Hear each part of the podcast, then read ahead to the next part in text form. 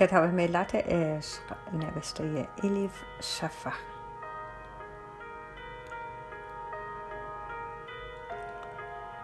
ترجمه ارسلان فسیحی.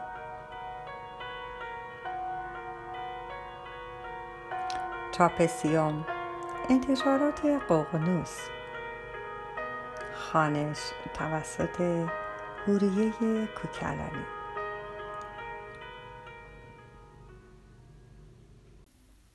شمس دمشق قعده 644 پیدایم کرد سلطان ولد ده ماه بود که به دمشق آمده بودم زیرا آسمانی آبی و شفاف با کشیشی به اسم فرانسیس شطرنج بازی می کردم. فرانسیس آدمی بود که ساز درونش به این سادگی ها ناساز نمی شد. آرامش پس از تسلیم شدن را می شناخت. همه جانداران را به یک چشم می‌دید. به نظرم خیلی مسلمانتر از کسانی بود که اسم خودشان را گذاشتند مسلمان اما نمی‌دانند اسلام یعنی چه و حتی احتیاجی نمی‌بینند در این باره فکر کنند. قاعده سی و چهارم تسلیم شدن در برابر حق نه ضعف است نه انفعال. برعکس چنین تسلیم شدنی قوی شدن است به حد اعلا انسان تسلیم شده سرگردانی در میان موجها و گردابها را رها می کند و در سرزمینی امن زندگی می کند روی صفحه شطرنج چند مهر باقی مانده بود. وزیرم را حرکت دادم تا شاه فرانسیس را کیش بدهم. او هم با حرکتی جسورانه رخش را جلو آورد. حس درونی به من می گفت این بازی را می بازم همان موقع که این فکر از ذهنم میگذشت سرم را بلند کردم و با سلطان ولد چشم در چشم شدم. گفتم چه خوب است که بار دیگر با چشم سر میبینمت. پس بالاخره تصمیم گرفتی دنبالم بگردی. خجالت زده لبخند زد. بعد خودش را جمع و جور کرد. تعجب کرده بود از اینکه متوجه کشمکش درونیش شدم. اما چون مردی با شرف و راستگو بود حقیقت را انکار نکرد. گفت بله به جای اینکه دنبال تو بگردم مدتی اینور آنور گشتم. خواستم پدرم را فریب بدهم اما پشیمان شدم. نمی‌خواستم به پدرم دروغ بگویم. سرانجام به دمشق آمدم. همه سوراخ سنبه ها را گشتم اما پیدایت نکردم. چرا خودت را از من مخفی می کردی؟ گفتم تو هم مردی درست کار دل نازک و خوش اخلاقی و هم فرزندی خوب. روزی رفیق خوبی برای پدرت می‌شوی. سلطان ولد سرش را با اندوه تکان داد. گفت او به تنها رفیقی که احتیاج دارد تو هستی شمس. با من به قونیه بیا. پدرم خیلی دلش برایت تنگ شده. به محض شنیدن این دعوت هزار و یک فکر از سرم گذشت.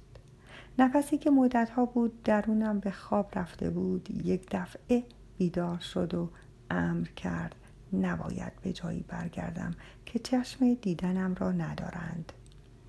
گفتم مبادا به حرف سلطان ولد گوش کنی.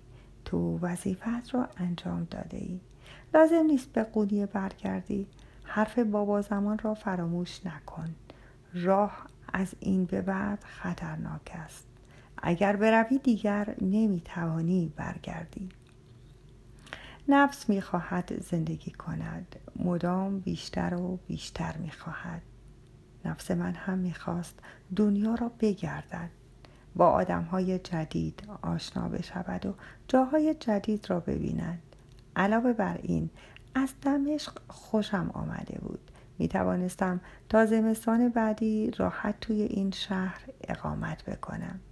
اینکه آدم تا جایی که عادت کرد فورا راه بیفتد و به جای دیگر برود نوعی حس تنهایی ترسناک به وجود می آورد. خیلی خوب می دانستم که دلم در قونیه مانده. دلم برای مولانا چنان تنگ شده بود که حتی یادآوری اسمش جگرم را می سوزاند. وقتی در کنارم نیست دیگر چه اهمیتی دارد؟ در کدام شهر باشم؟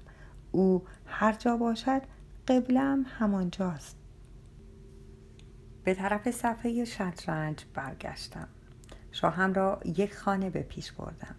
چشمهای فرانسیس گرد شد. فهمیده بود دانسته به طرف باخت می روم.